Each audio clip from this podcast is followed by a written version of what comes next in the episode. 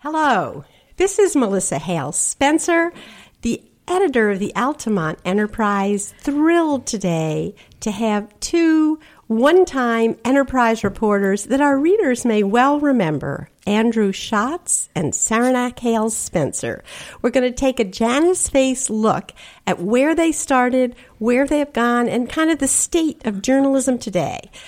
So let's start with Andrew. He came to the Enterprise right out of University of Albany, where he had been an ASPE, and dove in to Enterprise work. Welcome, Andrew. Thank you. Hello. So tell us what happened after your tenure at the Enterprise. Uh, after I was at the Enterprise, I worked at a daily newspaper in Hagerstown, Maryland, which is western Maryland, about 60 miles west of Washington, D.C. And I was there for almost 13 years before I went to work at a weekly in uh, Montgomery County, Maryland, on the D.C. suburbs. I was an editor there, but the uh, paper shut down. And then I worked. So tell us a little about that shutdown. That was the Bezos takeover of the Washington Post, right? Jeff Bezos bought the Washington Post, but he also bought other properties that were connected to it, including this chain of weeklies, which is called the Gazette. And uh, the Post was um, propped up, and he gave them what he called runway by investing money in it, but the weeklies were allowed to wither and die. Oh God, Andrew, wither and die. Okay, that was very hard. And then from there, you landed on your feet and. I went to work at another daily paper in Maryland, in Frederick, Maryland. It's between Hagerstown and Montgomery County. And that was a family owned paper. It had been in the family for several generations. But while I was there, it was sold to Ogden newspapers, which came in and made cuts, including me. Oh, God, Andrew, you are experiencing what's happening to modern American journalism. There are just um, corporate takeovers of many longtime family papers and consolidation and cuts. And so, what happened next? After that, I went to work for a news publication in Bethesda, Maryland, which is also in Montgomery. It was it's a magazine, but an offshoot of the magazine is a daily website, a news website, and I was filling in as an editor there. Uh, that was always meant to be a temporary gig. It lasted uh, six months after starting out, expecting it to be just a few weeks, and uh, that worked out very well. It's a thriving growing um, news operation. And that consists of a magazine, which is its basis, and then they've launched an online news site, right? That, that's correct. Yeah, the publisher built a uh, magazine that was is doing very well, still is, and as an offshoot of that, created this daily website that um, is small. It's an editor and three reporters, and that's the whole operation. And then you are currently. Uh, so after that ended, I ended up back at the newspaper in Hagerstown, the Herald Mail, and now I'm there as an editor. So it's been uh, since January 2018. And um, that paper also is in the midst of a new corporate identity. It was purchased by Gatehouse uh, a few months ago as Gatehouse came in, it made some cuts in the newsroom, and just this past week, it made some more cuts in the newsroom. And that has certainly been uh, observed by journalists. The Nieman Lab had a story on it. It's they're watching what Gatehouse does because it has such a huge reach across the country. How many properties is it called? Does it have? Uh, it's about 150 dailies, and overall, for all types of papers, I think it's about in the 450 to 500 range. It's it's the largest chain in the country. So, in the midst of this maelstrom, where you've kind of been in the center of the storm, how has that affected the way you, as an editor, work? Well, the biggest change is having to adapt to new ways of doing things, um, largely because the staff structure changes. Um, we are now in the midst of yet again trying to rethink what we do because one of the positions that was cut is the city editor, who is central to directing coverage during the day, and we now have to uh, change things around to cover that position. And in fact, I looked at the schedule. I will be taking over some of those duties um, in the interim for about a week or two. So we're going to switch over to Saranac now, and she was familiar to Enterprise readers before she was a writer because as a teenager she used to take photographs for us and even did courtroom sketches for a murder trial. But after she graduated from Cornell with a degree in philosophy, she came to work for the Enterprise. So welcome back, Saranac. Yes, hello. Thank you. And can you tell us about your journalistic journey on, on leaving the Enterprise? Yeah, so um, I went to a legal paper in Philadelphia where I was covering the federal courts, um, and I did that for a couple of years. And what made you decide on that for your next step? Uh, they hired me. um, I mean that that really was what it was, but it, you know, it was just it was an interesting beat. It was a, a good opportunity to um, you know spend some time in the courtroom where things are always interesting and, and look at the law a little bit um, and develop sort of a specialty um, in legal coverage. And um, I stayed in Philadelphia after that and went to a Gannett paper in Wilmington, Delaware, where I covered several things. Um, that newsroom was sort of a mess and got moved around to several different beats um, over the time that I was there. And after that, I moved on to factcheck.org, also based in Philadelphia. Um, and there I am writing. Tell about, us about the, what fact check is. Well, it's in the name. um, it primarily um, factcheck.org uh, writes about and fact checks uh, public officials and politicians. Um, usually, you know, national in scope, so uh, senators, representatives, and uh, you know, in in the executive branch, often the president. Um, and they also have recently, in the last couple of years, been covering uh, viral misinformation online, which is what I'm I'm writing about in partnership with uh, Facebook. So, your roots here at the Enterprise, our mission was we seek the truth and print it. And has how is that? Either I don't know which way it's gone in the modern news world. Has that become more important? And how how do you um, how do you find truth and keep reporting it, especially in the midst of the kinds of things Andrew's been talking about, where more and more is expected of fewer and fewer people, but also Sarah in the kind of epicenter of figuring out in this current era of alternate facts um, where we are. Yeah, I mean, on this, on your second point, I, I mean, it, it, it's imperative now, um, you know, with politics being so divisive, for people to have the same set of facts in order to actually talk about issues, because it's it's impossible to talk about issues in any meaningful way if you're not starting from the same point of, you know, jobs numbers, GDP, you know, actual facts. Um, and I, I, mean those things are still out there it's just that the way they're presented often in partisan media um, things get so skewed and it's more opinion than news often that people are are taking in so if you could just walk us through i think you mentioned yesterday in just a dinner table conversation about, um, for instance, the number of school shootings. What if are different groups putting out different numbers? What is it that you do? Just kind of walk us through the process of how you determine what is true. What are the facts there? Yeah. So uh, you know, of course, the you know gun debate and regulation of firearms is a, a, huge topic, a huge issue.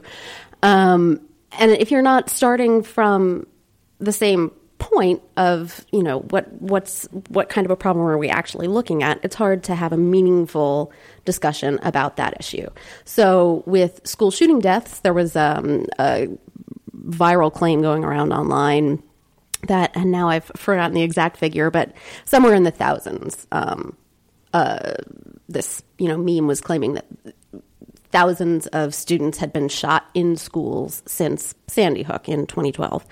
Um, so I went through and looked at the actual number of shooting deaths of students on school property during school hours since then. And actually, you know what? If you don't mind, I'm just going to grab my phone and look up the actual numbers because I don't remember that off the would top be of my good. head. One Uh, second. Well, Sarah's grabbing her phone. Andrew, you can talk maybe a little bit about. Uh, At, from your editor's seat, when things come in, as they do now, from all different places, how you determine what is true and what is not. Well, there's a lot of different ways. Um, you have you put faith in the people who are covering a territory to start, um, but there's uh, you you'd like to trust that they will be doing everything they can to verify information as well. And I have floated this idea hierarchy of of um, accuracy that I think some we sometimes get lost at. And um, for example, just our names correct. Um, people will some our reporters will sometimes go into the archives and find that it was that way in the past and consider that to be enough, and it's not. It just takes one person making a mistake once to be repeated years afterward. So, what is the best possible source to get that information? Obviously, the person's name. Um, there's a, a funny anecdote where I remember somebody coming back and getting it wrong, and they said, But no, that was on their business card. And we looked at the business card, and that was wrong. But yet the person didn't care and was still passing it around. We had an example here in Guilderland for many years. A reporter from a daily paper would get the town supervisor's name wrong. Oh, is that Ann T. Ann Rose? right? And and the reason is because she looked her up in the phone directory where it was wrong, and just used that forever afterward. Um, so, um,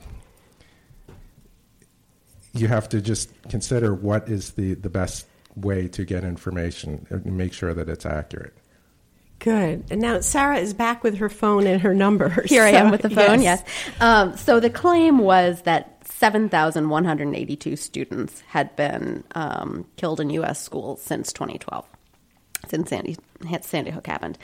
The actual number, so it, and this is, it, this also sort of touches on your other point about the you know number of reporters now in newsrooms dwindling. It because it takes time to you know answer these sorts of claims to actually find out the real information.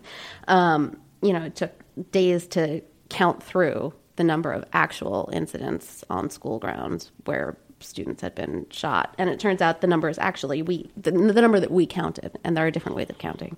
Um, but we counted 64. So it's, it's still a lot of deaths, but it's nowhere close to 7,182. So, you know, it's important to have the, the real information. So tell us how you got the real information. How do you amass that?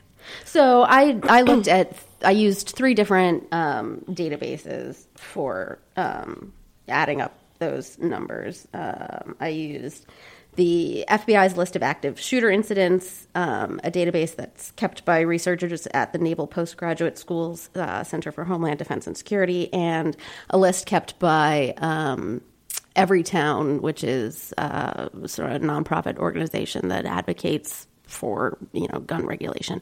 So between those three data sets, um, I went through and looked at you know incidents in which a student died and that you know death happened on school property and during school hours. And this is for universities and um, you know K through 12. So, one of the things, too, that you mentioned earlier is a lot of us have in our mind a picture of what school shooting is, and we tend to think of it not as being a result of domestic violence or other causes that might have made it happen. So you looked at that as well. Yeah, so that wasn't really part of the reporting in this, um, since it was sort of just on the you know the issue of numbers. But yeah, I mean, something that ha- happens when you have the luxury of time to you know go through and really research a story or an issue is you know you notice all kinds of other trends. Um, and yeah, something that became apparent to me that I hadn't realized is you know you have sort of um, a vision of what a school shooting looks like but really most of those deaths most of those you know 64 deaths of students that happened you know on on school property weren't what you think of as a typical school shooting. Often it's you know domestic violence that you know spills over into the school. Exactly yeah. So Andrew is wearing a shirt today, and um, those of you that are reading us on our website will see it but it's one of a series, and I'll just read it. It's May the 1st be with you. A little takeoff on, is it Star, Star Wars? Wars yeah. right? yes. And um, tell us about the genesis of these shirts, and also I think it feeds into the shooting at um, the Capital Gazette, where you knew people, and money went there from your shirt sales.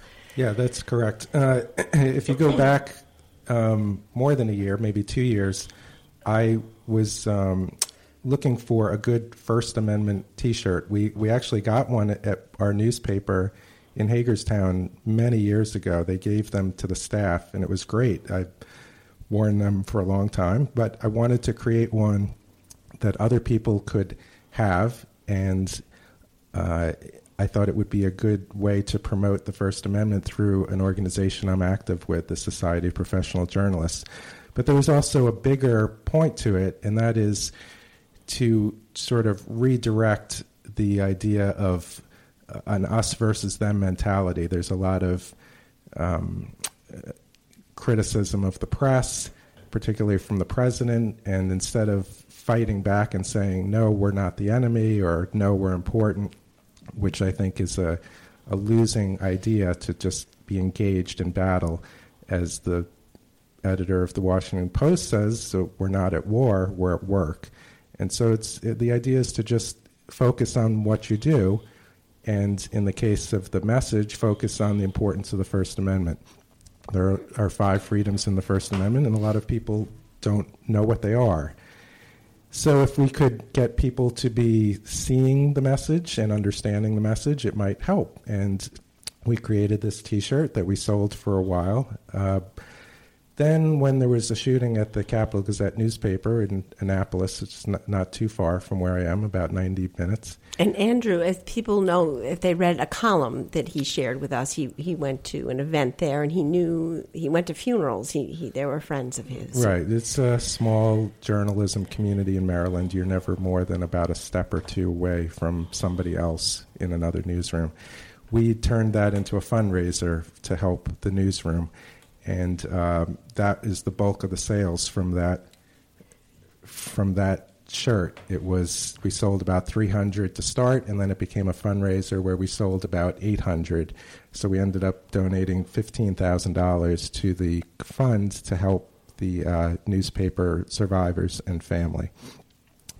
We ended that December 31st of 2018. The fund was actually um, not shutting down, but it was changing its purpose, and we decided that we wanted to um, kind of end our effort at that point as well. But instead, we created a second shirt. It's this May the Force, uh, May the First idea, and um, it ties into the release of a new Star Wars movie, but it's also starting to pick up sales.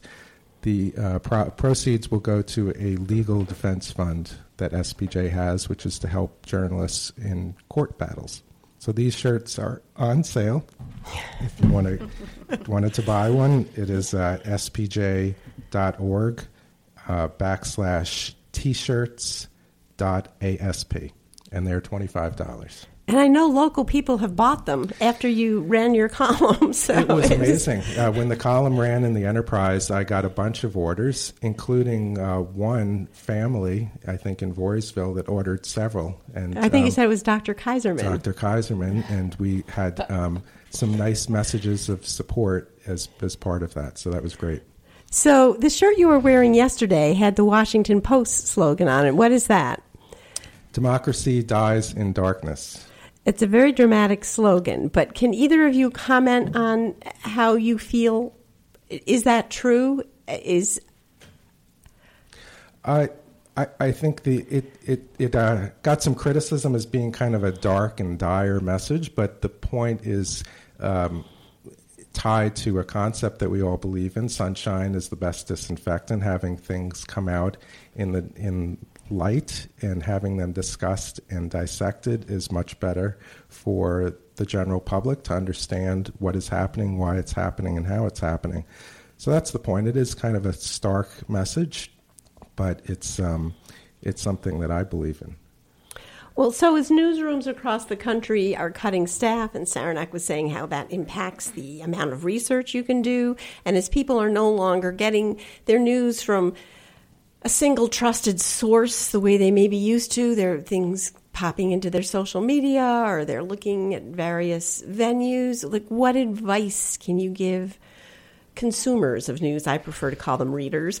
But you know, how how can you find out what's true or how can you keep democracy alive if you're going off the post slogan in an era when there's so much noise? That's a good question. um, I think that you, you have to pay attention to where your news is coming from. I mean, on a lot of social media platforms, of course, it's difficult to sort of tell what source that news story is coming from because everything is presented with the you know sort of same formatting. But if you go to you know your your local newspaper website or you know the newspaper website for a you know a national um, newspaper, you can be pretty certain that you're getting real information. Um, and if you're, you know, on social media, just do a quick Google search for, you know, whatever the headline is that you're reading or you know, the name of the source for the, you know, where the information is coming from. You know, just do a quick takes 30 seconds to, you know, Google search what you're reading about. And then you can read across platforms and figure out what if what you're reading is true. Yeah, I mean, you can see where it comes from. Um, okay. Good advice. Do you have advice, Andrew? Yeah, the same idea. I mean, de- democracy is a participatory activity that you need to be able to ask questions and seek information and not just expect all good answers to come to you. Uh, it's incumbent upon you, if you find something, to have a little bit of skepticism about it to verify it. And it is, it's like Sarah said, it's, a, it's not a very complicated thing, but it's something we're not always used to if we rely on Facebook and Twitter, and there's so many people, if you ask them, how do you get your news, they say Facebook. Mm-hmm. But it ignores the idea of where is it actually who's coming gathering from, it? who's yeah. gathering it. It's not just where do you see it, it's who's who's producing it and who's verifying it. Exactly. So um, there, there can be very honest misunderstandings like satire websites, which are sometimes mm-hmm. confused for being real. Um, the Washington Post has gotten caught up in this and had to apologize for something that it saw. It seemed legitimate. It quoted, it may have even quoted the website, but it didn't take the extra step of finding, well, was this credible or was it even meant to be credible? Another question I have is Do you feel like there's a generational divide. I had in for a podcast not long ago a senior at the University of Albany who was um, trying to get people to vote, just to register to vote, and, and having a lot of trouble. And it made me look up charts that sort of alarmed me. People that are older both tend to read newspapers and tend to vote. People that are between 18 and 29 very low numbers on either of those activities, which seem to be interrelated. Is, is there a way that the next upcoming generation eh, can be?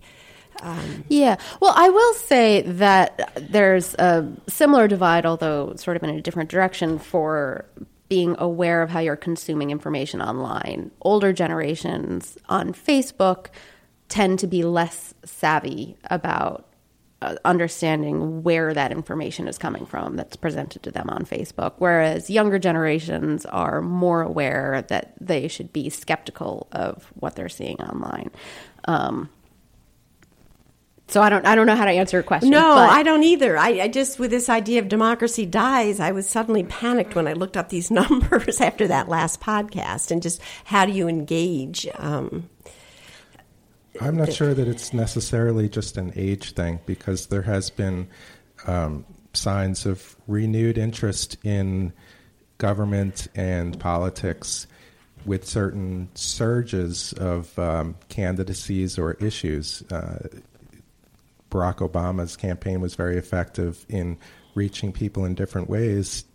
Uh, and if you look at some of the numbers, um, young people might come out to vote when they are realize they are affected or when they become interested in a person or an issue. Uh, so it's a matter of reaching people as opposed to figuring out how do I reach a certain age demographic. But what you do have to understand is how people will engage with other people. Um, so, un- an understanding of social media or realizing that a phone is now the vehicle for many people is important. And that ties back to the news industry where we are now realizing that. I mean, it's not as simple as just making something digital and saying, okay, now everybody can see it. You have to understand that how it reaches you on your phone is significant. It's very easy to um, if you are used to flipping things, three things on your phone, if you press a button and it doesn't come up in five seconds, you get frustrated and you go on to the next thing. That's true. Where Well, and there are also a lot of opportunities um, with presenting information digitally, um, you know, for people to interact with it and, you know, present information in a different way instead of just, you know, having stories and pictures. You can have, you know, all kinds of interactive maps, graphs, different sorts of graphics. I mean, th- there are a lot of opportunities in how to use, uh, you know, a digital platform. do you have any thoughts on with the current president sort of making the press into the enemy? If that has a chilling effect on your work, or rather, does it sort of charge you and your colleagues up? Um, how how what effect does it have to have a president who's routinely blaming the press, shooting the messenger? I don't think there's a universal answer to that either. Uh, at a national level, it has more of an effect because the the tone in Washington is often set by things the president set that day, and uh, people who are working either with him or around him might adopt some of those same tactics. It's it's less likely to be an issue for the local mayor in in this community to, to decide I'm going to attack the press in the same way that Trump does. But it's not um, unheard of, and I think that there we have seen examples even in this area of um, wanting to blame the press. Not that that wasn't done before, but maybe it's seen as more acceptable because it plays well to a certain demographic. They're going to say, "Yeah, you're right," and that kind of feeds off each other. Do you have any thoughts on that, Sarah? I don't. Thank you. Okay. Well, our time is gone. Do you have any closing thoughts, either of you? Things that you think are really important for people listening to this podcast to know? I, I would say that a, a message that I um, see among my peers, uh, either in my newsroom or in national journalism organizations, especially SPJ, is the constant reminder of the need to be informed through your local news organization. And it can be whatever you want to trust. I wouldn't just rely on one message, try to look for uh, how something is covered in, in multiple ways to help you triangulate towards truth. But the importance of, of a subscription, and that's just that's something that was a horrible mistake that news organizations made is that everything needs to be free because people expect it. We're we hurt ourselves greatly with that approach. We're trying to recover, but it's not such a, a big change in lifestyle as we all like to think on both sides. We're used to paying for things on a monthly subscription, Netflix or uh, a cable bill, or um, I mean, the example is a cup of coffee that we want to get from Starbucks. If we consider news to be valuable in that way, then to think of it as something that we are willing to pay for the way we pay for a lot of things changes how we come at it. Um, you know, there's constantly people saying, "Well, I've I've run out of my free uh, hits for the month. Why can't you just make this free?" Which is an absurd question because everything has a cost to it. But pe- we've allowed people to become used to the idea and expect it and to demand it to be free. Um, that that needs to change. It's starting to change, but that's a, a, very important concept. Because what a lot of people don't know, probably if they're not newspaper aficionados, is that the advertising base that used to carry newspapers has really shifted away from print, and so therefore the subscriber becomes more important um, as a supporter of the reporters and editors and photographers and the people that are doing the work of gathering and producing the news. Did you have any closing? Yeah, I, I, would second everything that Andrew says, absolutely. And also, when you are reading news on social media, when you're getting your news from Facebook, pay attention to where it's coming from. Do a quick Google search. Thank you. Thank you. Thank you. Thank you. Thank you. this is fun.